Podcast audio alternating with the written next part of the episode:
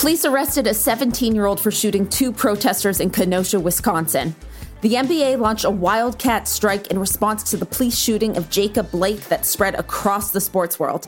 And we're joined by Megha Rajagopalan and Allison Killing to talk about their bombshell report on the surge in Muslim detention camps in China. The date, August 27th, 2020. The time, news o'clock.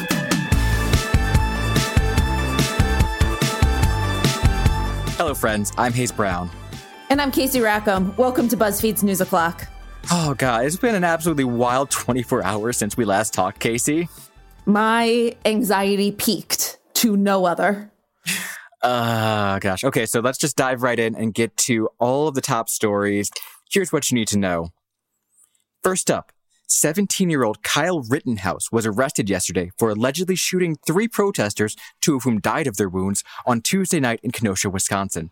When you last heard from us, there were rumors that an arrest had taken place. Soon after we recorded, there was confirmation that Rittenhouse had been taken into custody in his hometown of Antioch, Illinois. He's been charged with first degree intentional homicide in Kenosha and was separately charged as a fugitive from justice in Antioch, according to police reports obtained by BuzzFeed News. A BuzzFeed News investigation of his social media footprint showed that Rittenhouse was an ardent supporter of the pro cop movement Blue Lives Matter. Almost all of his public posts on Facebook were about supporting police officers, and he was a member of a public safety cadet program with his local police force. In a press conference yesterday, Kenosha County Sheriff David Beth attempted to explain why Rittenhouse wasn't detained after the shooting, despite people telling officers he just shot someone. High stress. You have such an incredible tunnel vision. You have no idea what's outside, outside right here, if you're looking right here. It just so again, I'm not making an excuse. I'm just telling you from personal experience what could have done that. Rittenhouse, by the way, was also in the front row of a Trump rally in January, whose campaign he also supported online. The Trump campaign worked to distance itself from Rittenhouse, saying in a statement to BuzzFeed News, quote, this individual had nothing to do with our campaign, and we fully support our fantastic law enforcement for their swift action in this case. Actually, Hayes, I'm going to jump in because that story segues perfectly into the biggest story in sports yesterday. Yesterday, in response to the Kenosha police shooting of Jacob Blake and the aftermath, a wildcat strike spread across the sports world with players refusing to play. It started with the Milwaukee Bucks, who were supposed to be playing the Orlando Magic in game five of the first round of the Eastern Conference playoffs. But as the game was set to begin, the players were still in their locker room. The Bucks, it turns out, were on the phone with Wisconsin's Attorney General and Lieutenant Governor before the team came out and gave a statement. Here's part of it. Despite the overwhelming plea for change, there has been no action. So our focus today cannot be on basketball. When we take the court and represent Milwaukee and Wisconsin, we are expected to play at a high level, give maximum effort, and hold each other accountable. We hold ourselves to that standard, and in this moment, we are demanding the same from lawmakers and law enforcement. That set off a chain reaction, causing the NBA to announce that all of yesterday's playoff games would be postponed in solidarity. Even former players took part in the action. Kenny Smith, co host of the NBA on TNT, turned off his mic and left the set after he heard the news. I think the biggest thing now is to kind of, as a black man, as a former player, I think it's for, best for me to support the players and just not be here tonight. And figure out what happens after that. Yeah, I, I just don't feel equipped to do that. And I respect that. In an informal vote among the teams last night, the Los Angeles Lakers and LA Clippers both voted to end the playoffs and keep the strike going. LeBron James reportedly got so frustrated last night that he walked out entirely. But this morning, the players met and decided to finish out the postseason, but want to find new and improved ways to make social justice statements in the future. And it wasn't just the NBA that took action last night. The WNBA has been at the forefront of demanding social justice. And true to form, last night they also said, We're not playing. The Atlanta Dreams' Elizabeth Williams gave their statement. After speaking with representatives from teams playing tonight, as well as our WNBPA leadership, the consensus is to not play in tonight's slate of games and to kneel, lock arms, and raise fists during the national anthem. Over in Major League Baseball, the Milwaukee Brewers refused to leave their dugout for their game against the Cincinnati Reds in support of the Blake protests. Games between San Francisco Giants and the Los Angeles Dodgers and the San Diego Padres and Seattle Mariners were also postponed. And tennis player Naomi Osaka, the highest paid female athlete in the world, said that she was withdrawing from the semifinal of the Western and Southern Open. She said in her statement, quote, Before I am an athlete, I am a black woman. And as a Black woman, I feel as though there are much more important matters at hand that need immediate attention rather than watching me play tennis. The heads of US tennis responded saying that all semifinal matches would be postponed until Friday. so much. That's all so much. I mean, it was a great thing to see all these athletes standing in solidarity. You know what? They'll be like, we're not giving America their quote unquote goods mm-hmm. um, until someone takes notice and takes action. Right? No more entertainment until you guys actually pay attention. And I, I just watching like the headlines come and tweets come across my phone as all of this was happening was just wild to watch the domino effect and starting with the Bucks and just going on from there. And the people that they got behind them, like Joe Biden and Barack Obama, both tweeted out in support of the Bucks action. And uh, it was a strike. We've said it many times. Totally a strike, not a boycott. Yep. All right, Hayes, back to the rest of the headlines. Yeah, uh, because there's still somehow more that we need to talk about. CDC has changed its recommendations for who needs to be tested for coronavirus in a move that has scientists concerned. Earlier this week, the CDC quietly recommended that patients who are not displaying symptoms of COVID 19 shouldn't necessarily need a test, even if they've been potentially exposed to someone who's tested positive. No real explanation was given for the change, which goes against the thinking behind trying to trace and isolate positive cases. Yesterday, though, CNN reported that the decision was pushed onto the CDC after a meeting of the White House Coronavirus Task Force. As CNN's Sanjay Gupta reports, it wasn't a meeting that the NIH's Dr. Anthony Fauci was there for. Well, you know, so this task force meeting where this apparently was discussed was last Thursday. So I was asking Dr. Fauci about this, and he said this. I'm going to read this because I want to make sure I get it right. He said, I was under general anesthesia in the operating room last Thursday, was not part of any discussion or deliberation regarding these new testing recommendations. He, he, went on to say, I'm concerned about the interpretation of these recommendations and worried it will give people the incorrect assumption that asymptomatic spread is not of great concern. In fact, it is. CDC Director Robert Redfield tried to walk back the changes, and it's not clear yet how the change will affect the number of tests that are conducted in the US or how many new cases wind up being reported or missed because of this. California's Governor Gavin Newsom, at least, has already said his state will ignore this new guidance and continue testing as many people as possible. And finally, Hurricane Laura hit the Gulf Coast last night, and while not as catastrophic as meteorologists worried it was going to be, it's still been an intense storm system. Laura initially made landfall near Cameron, Louisiana as a Category 4 hurricane. As it moved inland, it weakened to a Category 1 storm. Thankfully, the storm surge that was predicted to be up to 20 feet in some places didn't reach those heights. But the storm is still dangerous as it brings high winds and heavy rains across Texas and Louisiana. In hard hit areas, rivers were bursting, roofs were torn off, buildings were completely destroyed, and many roads are impassable due to debris and flooding. A chemical fire at a battered plant has completely shut down Interstate 10 near Lake Charles, Louisiana, and the state's governor, John Bel Edwards, told residents near the fire, quote, to shelter in place until further notice and close your doors and windows. And uh, lastly, there's already been three deaths reported as a result of Hurricane Laura, all of whom were killed when trees fell on their homes. The deaths included two adult men and a 14 year old girl. Other fatalities are highly possible as communities grapple with the extent of the damage. Yeah, and not even just the extent of the damage, but also the extent of living in the middle of a pandemic while this is happening. So many people are displaced. And you know what? As we discussed in a previous episode, being displaced is not good during a pandemic. You need a place where you can safely protect your your health, your face, and uh, and to be able to wash your hands, etc. Right? Like if you are taking shelter in uh in a place where you're being packed in with people, not great. Plus, Yesterday, I several times implored people in the path to get out of the way, and I was reminded after we taped about how hard that is for some people. Like, this is an area where the median income is $22,000. So it's really hard to flee if you don't have the resources. Whew. Okay. After this break, we got the authors of a bombshell report that's given us our closest look yet into China's Muslim detention centers. Be right back.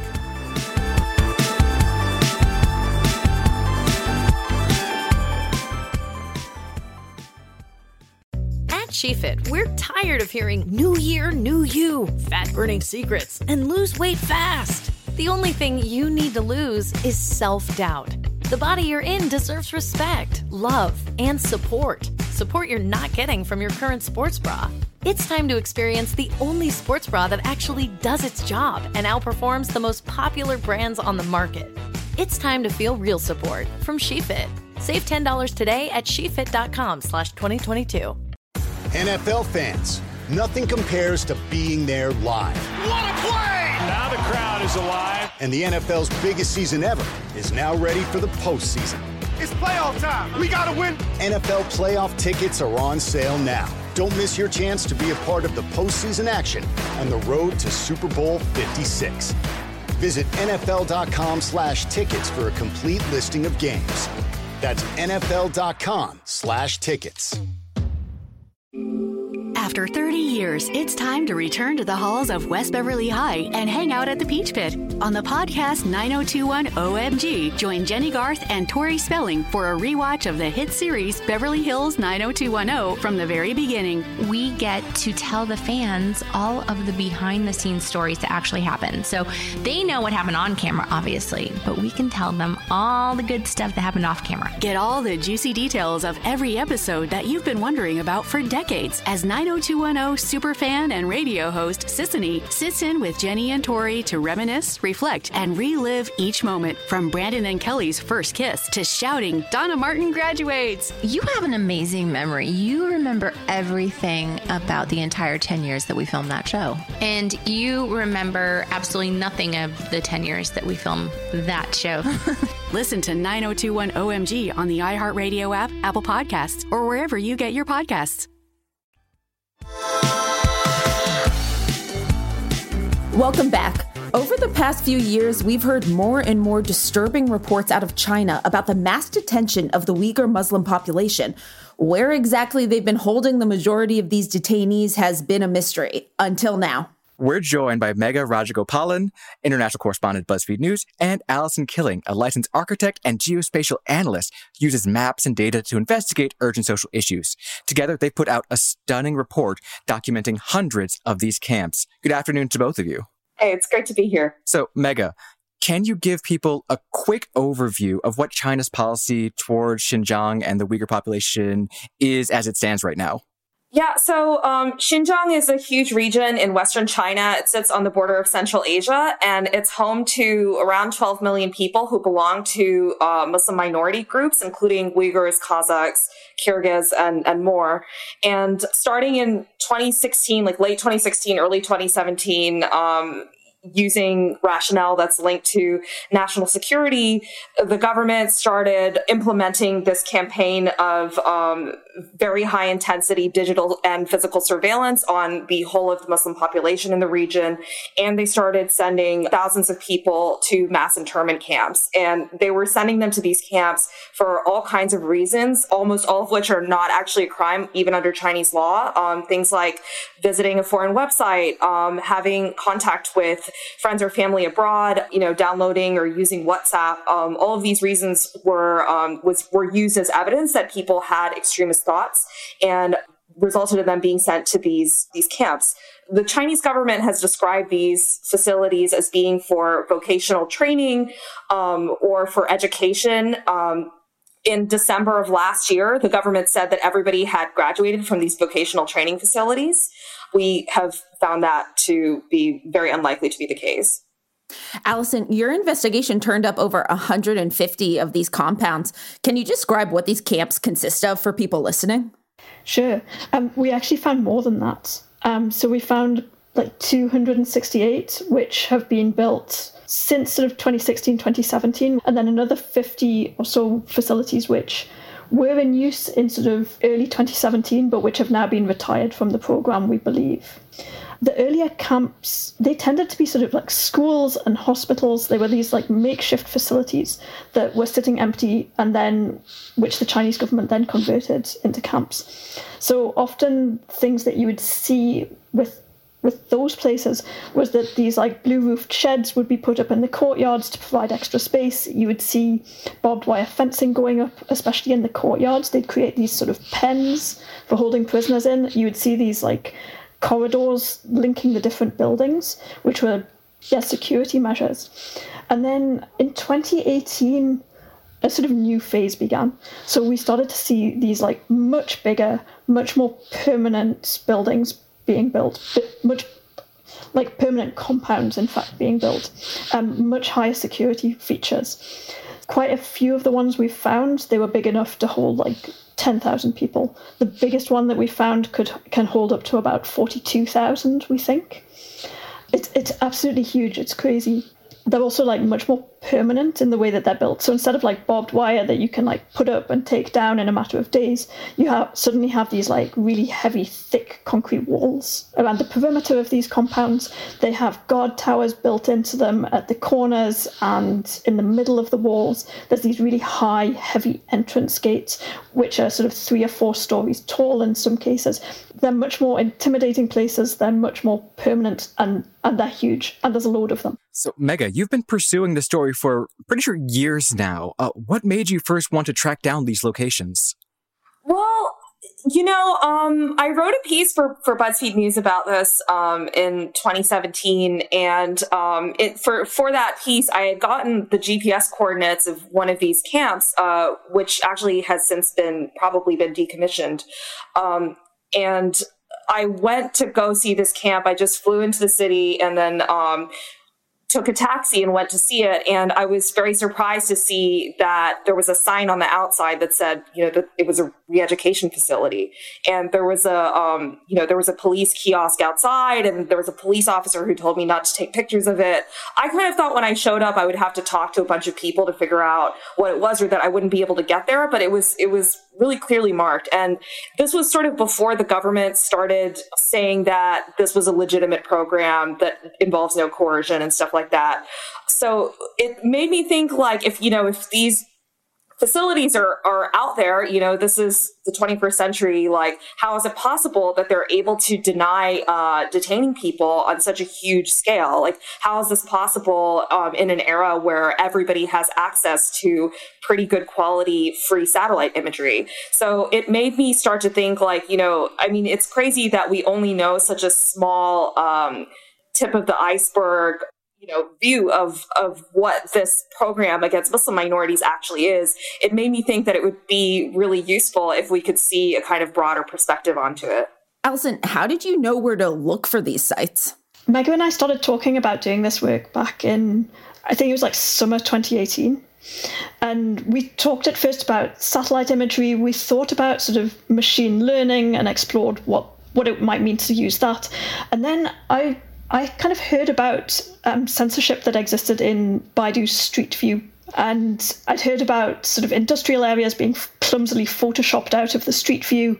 And so I, I kind of wondered if something similar was maybe happening with with these camps. And so I started to go and look at the locations of some of the ones that had already been verified that um, that were already known to see what I could see there.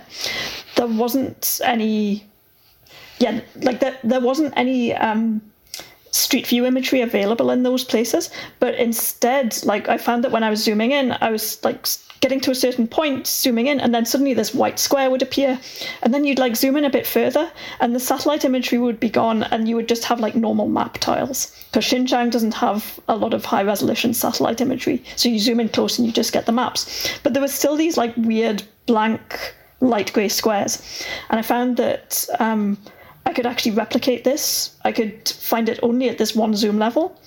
And then we started to do this little feasibility study like, well, maybe it's happening in other places as well. And so we we started to look at other known camp locations and found a similar thing happening there. Megha, you spoke to over two dozen former detainees about their time in these camps. Was there anything about their experience that uh, rang true for all of them? Yeah, um, you know, I talked to people from lots of different walks of life. Um, you know, people who were rich enough to own go- like luxury cars, um, former government officials who had never broken a rule in their life, uh, a former imam, um, you know, people who were were teenagers, were 18, 19 at the time they were detained, um, you know, illiterate farmers from the countryside. All of them had been sort of pulled together in the, into this camp system. And in some ways, they didn't have a lot in common because they were from such different backgrounds, and even the things they were accused of doing were a little bit different. I, and I've said this to Allison recently. I think the um, the thing that I noticed about them, like I sort of went to these interviews fully expecting to hear about some really horrible stuff happening, um, and I did. You know, I heard from people who were beaten, who had their hair lopped off, like who um, you know who were thrown into solitary confinement, like all kinds of abuses like this. But I do think that one thing that stood out to me is that people don't really talk about those as much as they talk about how much it harms them to be forcibly confined to be detained for no reason, like for ne- never being told a reason, knowing that you've worked to be a law abiding citizen your whole life, like never having committed a crime, um, never being given any paperwork or any way to, you know, to protest against this. And the reason this is happening is because these people all had the misfortune to be born to a particular ethnicity that um, the government thinks is, is sort of fundamentally, you know, predisposed to what it terms extremist thought. And so that's the thing that really stood out to me is um, just that aspect of, of life in the camps that they, people just found to be so, so degrading. So, what has been the Chinese response to all this information you presented to them? You know, we tried in many different ways to reach out to the Chinese Foreign Ministry, up to and including me dropping off a letter physically to the Chinese embassy in London in person. The foreign ministry did not get back to us, but the Chinese consulate in New York did respond to us, um, and it was a pretty detailed response. And essentially, they said, first of all, that there are not a million Uyghurs detained in Xinjiang. They said that it was a made up number. They also said that the camps are for vocational training and that people inside them enjoy full mobility and rights. They said that they provide halal food to prisoners and all kinds of other kind of creature comforts. And um, interestingly, I think they almost word for word repeated a line by the governor of Xinjiang that we write about in the story, something he said in December 2019, which is that people who are in the camp system have been set free, essentially. He said that people have graduated from this vocational training program. Wow. Is there anything that people outside of China can be doing now that we know these details about these camps? It's a really hard one. You know, I've been saying for four years, you know, raising awareness is good, but there's actually a lot of awareness now, and um, I'm not really sure. But I do know that um, the Uyghur diaspora community really, really appreciates it when people from outside of that community are interested in this issue, interested to learn more, are sharing information about it. You know, when people connect with them and go to protests and sort of stuff like that, they really value that because I think they still feel like they're a very small group and that a lot of people don't recognize this stuff. And on top of that, there's a lot of good organizations that have been doing both research and uh, humanitarian work, particularly in Kazakhstan, where a lot of former detainees have gone because of Kazakh government rules that permit resettlement for people of Kazakh heritage. And people come out of these camps and they have, as you can imagine, all manner of health problems uh, because they're being forced to sit in stress positions. The food is really bad. A lot of times people go in with pre-existing conditions. They're very elderly. They can't handle life inside an internment camp. And beyond that, I don't think I've ever, I've been interviewing people about this for four years now. I've never interviewed someone where I didn't think, man, you have a really serious kind of trauma. And of, of course they would, right? So um, I think like for people who do want to get involved, there's some NGOs in Kazakhstan that help people, um, like former detainees, get their lives together, get the health care that they really need. There's other NGOs that, both in the United States, in, in Europe, in Kazakhstan, elsewhere, that are doing lots of really, really good research on this subject. You know, learning about uh, aspects of the story that we haven't written about yet. Um, you know, things like uh, forced labor, for instance, uh, the treatment of women in these facilities. Um, there, there are so many dimensions to this that um, I think deserve greater scrutiny. Woof. Well, Megha, Allison, thank you so much for your reporting and thank you so much for joining us. It's been really illuminating and uh, horrifying. thanks for having us on. Yeah, thanks for having us. Okay, we have time for one more thing, and I want to talk about the only thing my queer group chats have been talking about this week Ammonite. Isn't that a Pokemon? Ammonite? No. Okay, I mean, yes, it is. But more importantly, it's a very gay period piece romance. Probably a sad one because Hollywood thinks it's sad to be gay. Starring Kate Winslet and Saoirse Ronan. Uh, the trailer dropped yesterday, and yes, it is very gay. What is it? Cheap tourist fodder. Beautiful.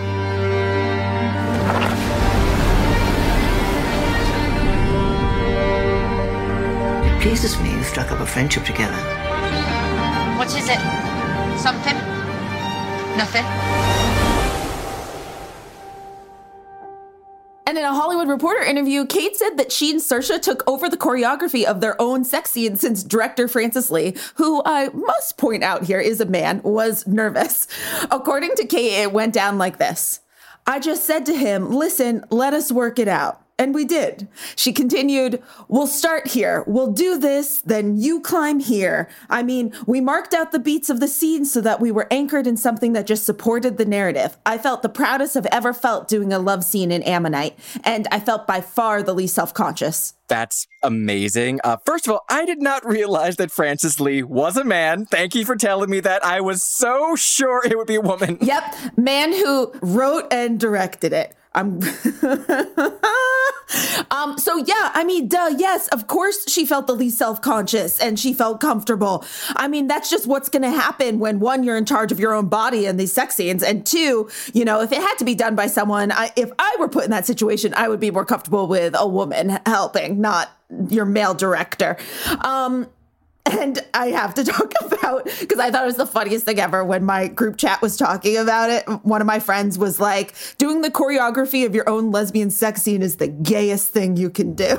Top five minimum. it is up there in terms of like if you have a ranking, like posters on your wall of like ranking of gayest things, I'd say it's at least number two. It is up yes. there. One hundred percent. Okay, so the movie will premiere September 11th at the Toronto Film Festival. And you know what? I'll probably watch it because I'll watch any gay scraps I can get, Hayes. Don't blame you for that at all. Do not blame you at all. all right, that's it for today. Join us tomorrow when our favorite podcast advice columnist Stephen LaConte joins us for another edition of DM911. And remember, withholding your cash is a boycott, withholding your labor is a strike. Solidarity. Be sure to subscribe to News O'Clock on the iHeartRadio app, Apple Podcasts, or wherever you go for your sound stories. And please take the time to leave us a rating and a review. It helps us figure out what you like about the show versus what you love about the show. And remember to set your alarm so you never miss an episode of News O'Clock.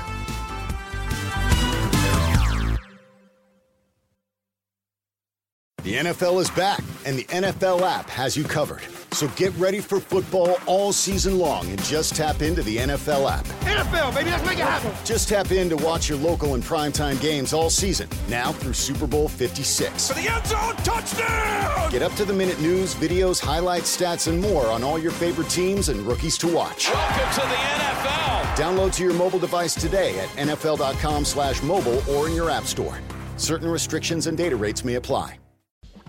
I'm Colleen Witt. Join me, the host of Eating While Broke podcast, while I eat a meal created by self made entrepreneurs, influencers, and celebrities over a meal they once ate when they were broke. Today I have the lovely AJ Crimson, the official princess of Compton, Asia, Kidding, and Asia. This is the professor. We're here on Eating While Broke, and today I'm going to break down my meal that got me through a time when I was broke.